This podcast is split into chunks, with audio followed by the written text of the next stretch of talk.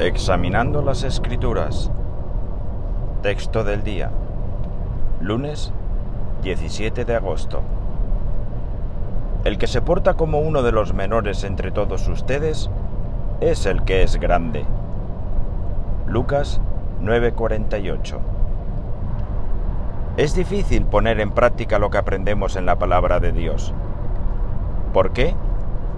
Una razón es que en estos últimos días no es nada fácil mantener la humildad que se necesita para lograrlo. Vivimos rodeados de personas que se aman a sí mismas y aman el dinero, que son presumidas y arrogantes y que no tienen autodominio. Algunos siervos de Dios podrían rechazar esta actitud que tanto se ve y se aplaude en este mundo, pero envidiar los aparentes beneficios que conlleva.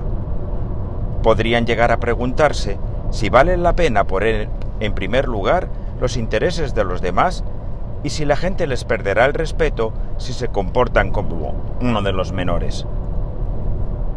Permitir que el mundo nos contagie su egoísmo dañaría nuestra relación con los hermanos y nuestra identidad cristiana. Por eso, nos será de mucho beneficio estudiar y copiar algunos buenos ejemplos de la Biblia.